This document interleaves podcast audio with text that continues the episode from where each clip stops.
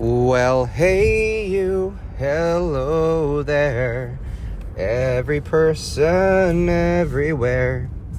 Well, hello again, everybody. My name is Lynn. This is Every Person Everywhere, and this is stuff that you can relate to, hopefully. So, in the last episode, I talked about my trip to Wales that I took, I guess, right around the time of my birthday, maybe a little bit before. It was over a long weekend, and this was at a point in my degree where we actually only had two days of class a week. So I'm going to make a forlow into what to expect from various stages of education in the next episode, actually, just because it's on my mind to talk about, and um, I'm sure a lot of listeners probably have questions as to why pursue education further than high school in general, let alone beyond a bachelor's. And of course, even an associate's degree or at least two years of formal college to equivocate an associate's degree program is um, sort of the gold standard for a lot of professions now in general. Even a measly sales position requires college experience more times over than not. And it's unfortunately become a gold standard in capitalist America, but also in a lot of the rest of the world as well, except for um, lots of countries where there's more unskilled labor professions. And of course, there's another debate to that as well. Unskilled labor doesn't mean a lack of skills, it means develop skills that don't involve sitting and reading books and taking tests, usually. So, this would be a lot of carpenters and laborers and people that work in construction and sometimes electricians and high voltage linemen and package service deliverers and stuff like that. And even car salesmen are considered unskilled labor, but unless you've ever worked in a sales job, I beg to differ. So I'll go more into that in the next episode and what education means to me and what it might look like for you depending on I guess, sort of your life goals, and of course, recording it from the perspective of 2022 and how things have changed since then. But what's important to notice in this episode is, you know, I had much more free time. I had spent most of the summer and most of my time at home grinding on my dissertation. So by the time that I came back to England, I was only required to do a day and a half of school every week for my program. And of course, it's different in every country as well. So, no doubt, my experience doing a master's degree in England would very much differ from the expectations imposed on most Americans. However, most of my friends that are doing master's degrees in different countries all can sort of attune to the same whistles and bells, regardless of where you go, really. So that's how I had the time to take this weekend. I was in forbearance on loans because if you go to school again, you opt into a period of forbearance in which you still accumulate interest, but you aren't required to pay. You can also defer, which is what I did, and it's a slight whack to your credit score in most situations, but the interest rate is much lower during that period of deferment of loans. Now, obviously, you can't defer your loans forever, so you need documents from your school to say that you're not expected to pay. So, the only bills that I really had to pay was obviously paying my rent and utilities in my uh, my flat on Weald Lane in Harrow, Wealdstone.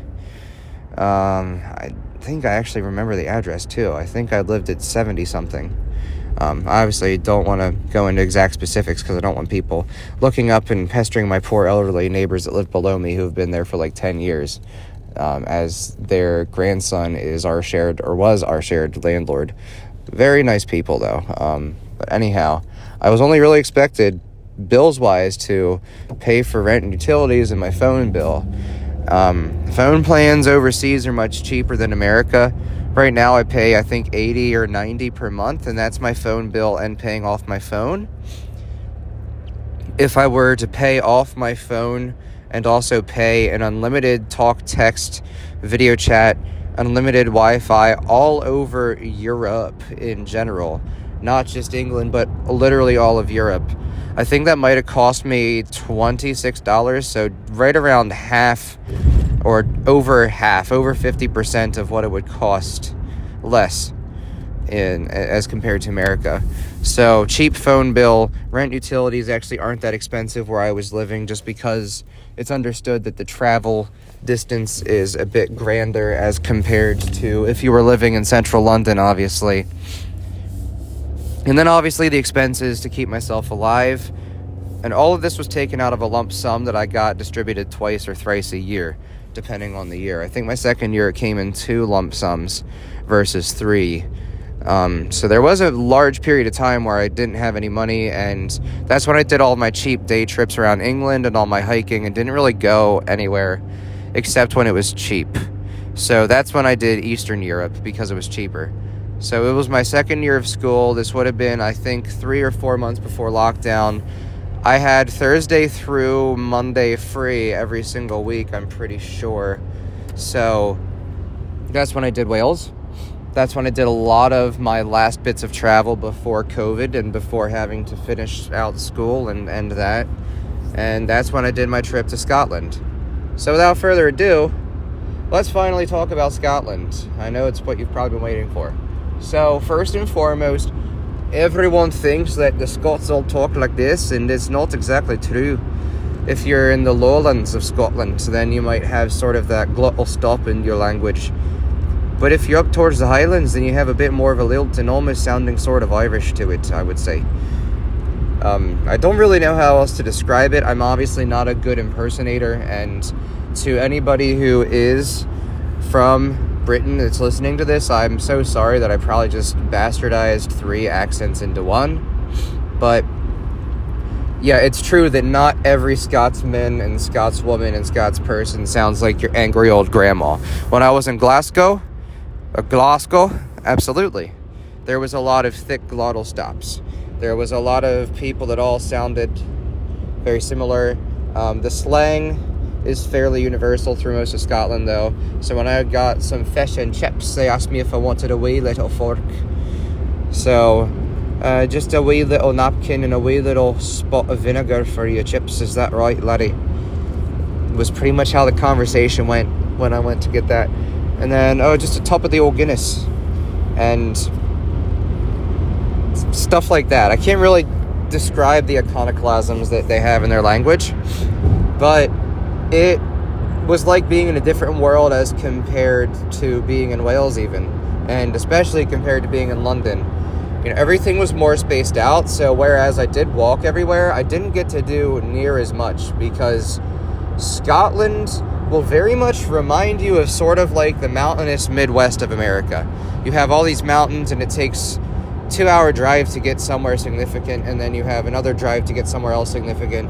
One of my friends, Julian, actually rented a car when he went up so he could go and see the Templar Church outside of Glasgow.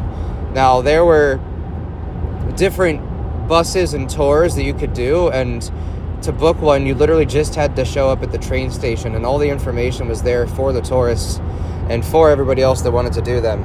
Um, but I didn't really have the funds. My next bursary wouldn't come in until January of that year. So I was running pretty low and strapping fumes for cash. I flew to Glasgow from, I think, Luton.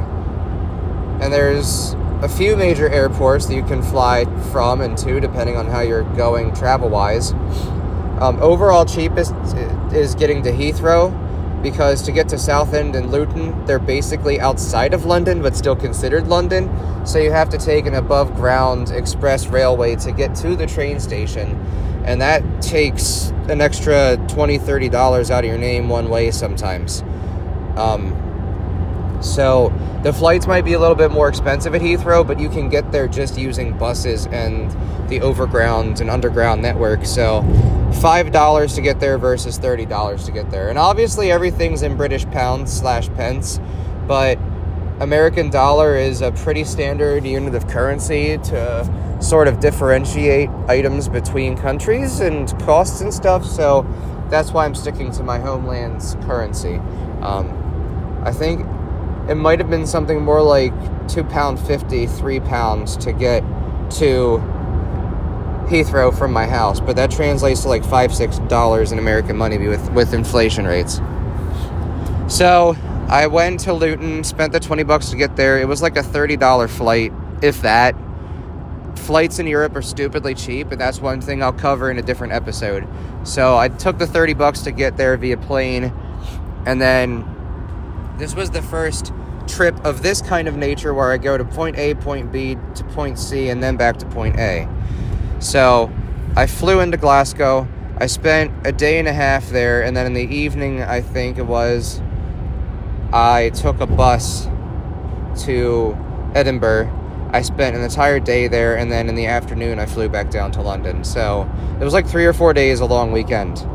There was a fireworks display that night, which was oddly fitting because when I arrived in Glasgow, my best friend from high school, or one of them rather, was getting married. And being it very expensive to just jet across the ocean for a wedding and back, I didn't have the money to go see them in person, so we zoomed in. Now, this is important to realize because time differences.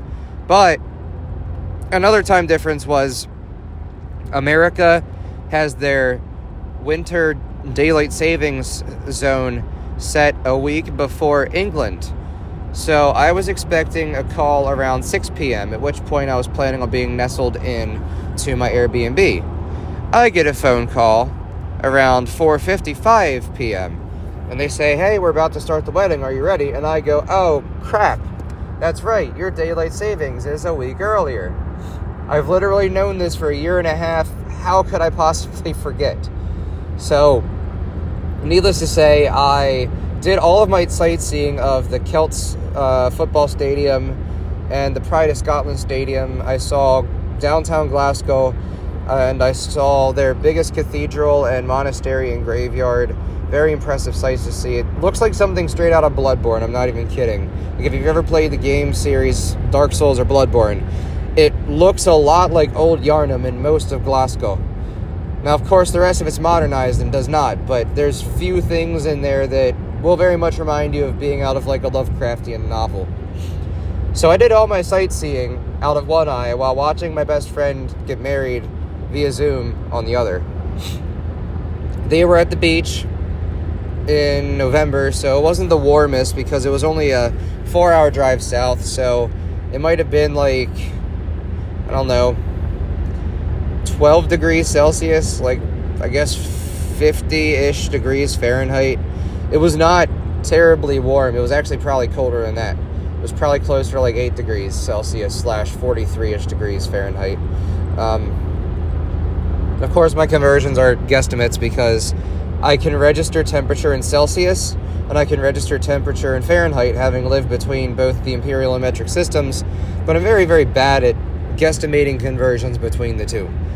So, bear with me if my guesstimates are off. Try not to nitpick, please. I'm sorry in advance. So, needless to say, that was an experience. And I derped around Glasgow. Needless to say, there wasn't a whole lot to do in the place that I'd ended up.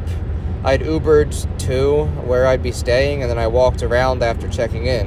And I planned to make my way back after checking uh, out Glasgow. Insofar that I didn't even put my backpack down. Yes, backpack, not suitcase, backpack. I'll get to that in my next uh, couple of seasons as well. That I do pretty much all of my traveling with no more than a backpack if I can so help it. I've done laundry at many strangers' houses and in very random places in very random countries. More on that later. So, Glasgow was okay. I know that I would have gotten more out of the experience if I would have had another day to spend there and if I would have rented a car. There's obvi- there's obviously a lot to do, more so than just enjoying the accents of the people. But the bread and butter was Edinburgh. When I went to see the Castle of Edinburgh I got to see the Elephant Cafe where J.K. Rowling started writing Harry Potter. You can still find love notes to her in the desks at the cafe. It's not a very cheap cafe, but it's a decent one nonetheless. I went to Mama's Cafe for dinner and had vegetarian haggis. And apparently, it was the closest tasting thing to real haggis you could have without it being haggis. For those that don't know what haggis and black pudding are, black pudding is congealed sheep's blood normally made alongside haggis and served alongside haggis as such. Haggis is meat, potatoes, and other vegetables stuffed into a sheep's stomach. And typically, you scrape the stomach lining and eat it with the rest of the, the goodies. Obviously, not very appetizing to me as a vegetarian slash reducetarian. I just discovered that term recently. It's somebody who eats meat but is trying to reduce it to nil or just reduce their impact as much and eat as plant based slash vegan as possible. So I guess that's what I would describe the first seven years of my vegetarianism was reducetarian slash plant based.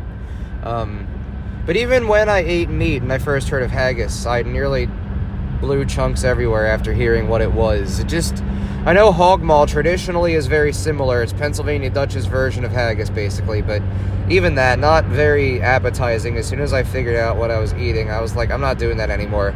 You can make me sausage and potatoes and eggs, but I'm not doing, no, I'm not doing that.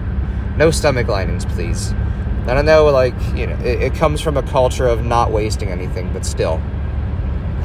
So I got to have some vegetarian editions of Scottish cuisine there. I went to a hostel there and stayed two nights, and I got to meet some pretty cool people. Uh, a lot of them were standoffish. I'm not going to lie, my mental health wasn't the greatest on this trip, and my introvert battery was very much not recharged because I just spent a lot of time in a lot of pubs and visiting a lot of friends right before this trip. So I might also do an episode on introversion versus extroversion to go a bit deeper into it and how it affects how you travel and stuff. Um, actually, I think I'll do that right after my education episode, which I'll do right after this. So, you know, I, I could have had a better time. I could have made more friends, but, you know, it is what it is. I did find a nice group of people that were exchange students that all ended up at the university in Inverness. I think it's called Locke University. I'm not exactly sure. Don't quote me or it might have just been Inverness University or University of Inverness. But very lovely people from Spain, Denmark, the Netherlands, um, England, and two were from various random parts. I think one was from Idaho, one was from Florida of America. So there was that. Lots of old winding corridors. Victoria Street and Queens Street and Queens Alley are basically Diagon Alley. That's what J.K. Rowling took inspiration from. So when I went to Glasgow and Edinburgh, I made sure to go and see everything that I could in that short or long weekend that was related to J.K. Rowling and Harry Potter. I don't really support her as a person anymore because of the whole not liking transgender rights thing, which is kind of not very 21st century of anybody, but I digress. She writes good books. Um, and getting to see the little private school at Duke's Abbey where she sent her kid that was literally right outside the window of the cafe. So I did Victoria Street. I shopped around there, bought some Harry Potter goodies, bought um, a, a, platinum edition of the book or whatever it was called, uh, just a limited edition in that shop because it was super duper official. This is where it started, so we only sell it here. Uh, so I got that there. I got some Ravenclaw gear there because I'm Team Ravenclaw for life because I'm a nerd. Um, and then I spent the rest of the day just wandering through the cemetery where she used to walk to get inspirations for names, including Snape, Potter, McGonagall, and Weasley. All of their name origins can be loosely, roughly related to very, very random tombstones. And it's a big cemetery, too. And people's dogs are buried there. Like, it's an important cemetery. So, you're not just going to spend 10 minutes, oh, boo, seeing it and go. It took me 40 minutes in the rain to try and figure out where this woman found these tombstones. So that was pretty cool. Also, getting to walk down the cobblestone pathway, down the mountainside from the castle into the entertainment district below was very cool. You know, lots of bars and restaurants and pubs and chippies lined the streets. I got to have a very, very beautiful conversation as both of us were like three beers, e- three, three beers deep and, you know, just trying to sustain our bodies for the night with some fish and chips. It was this guy from Glasgow who was awarded in a jail. And this comes back to the education topic. He had gone through college, done his A levels and S levels, and then never went to university. He just worked as a probation and then corrections officer, and then eventually became one of the lead wardens at the prison. And he said that he actually has one of the best relationships with his medical staff because there's this mutual understanding of there's things that you see that we can't see because of your medical training, but there's also the things that I see that you never will because of how much time I spend being their corrections officer. And it was a very good conversation because this is when I'd first discovered my passion for forensic psychology that I didn't know existed, and still not really sure why it exists, but I think it's just because it's fascinating as all hell to find these people and help them rehabilitate. Something that's very, very unheard of in America, unfortunately, but I digress. So, it was a very beautiful hour long conversation, and this wasn't the first beautiful hour long conversation I had with the locals anywhere. I had several with people that I stayed with. I had several in the Airbnbs I stayed at. I just learned a lot about the world in general. And I guess my lesson from Wales and Scotland is never underestimate your own strength, your own fortitude, and always be receptive to what others can offer you. Because if it weren't for very deep conversations I had with this one girl who owned the Airbnb in, or Airbnb, in Wales and our mutual sadness over lost love back home, I wouldn't have developed that side of myself. I wouldn't have developed that family therapy, relationship, marriage therapist type side of myself. If it weren't for that conversation with that man who was the prison warden, Chris, shout out to you wherever you are. I I don't think I would have had the eye opener that I did of knowing my place and being humble. And I think that's something that a lot of people early on in their scholarly and collegiate careers forget is how to remain humble. So I'm going to dive right into that in the next episode. So until then, I leave it at this and I add my beautiful silence.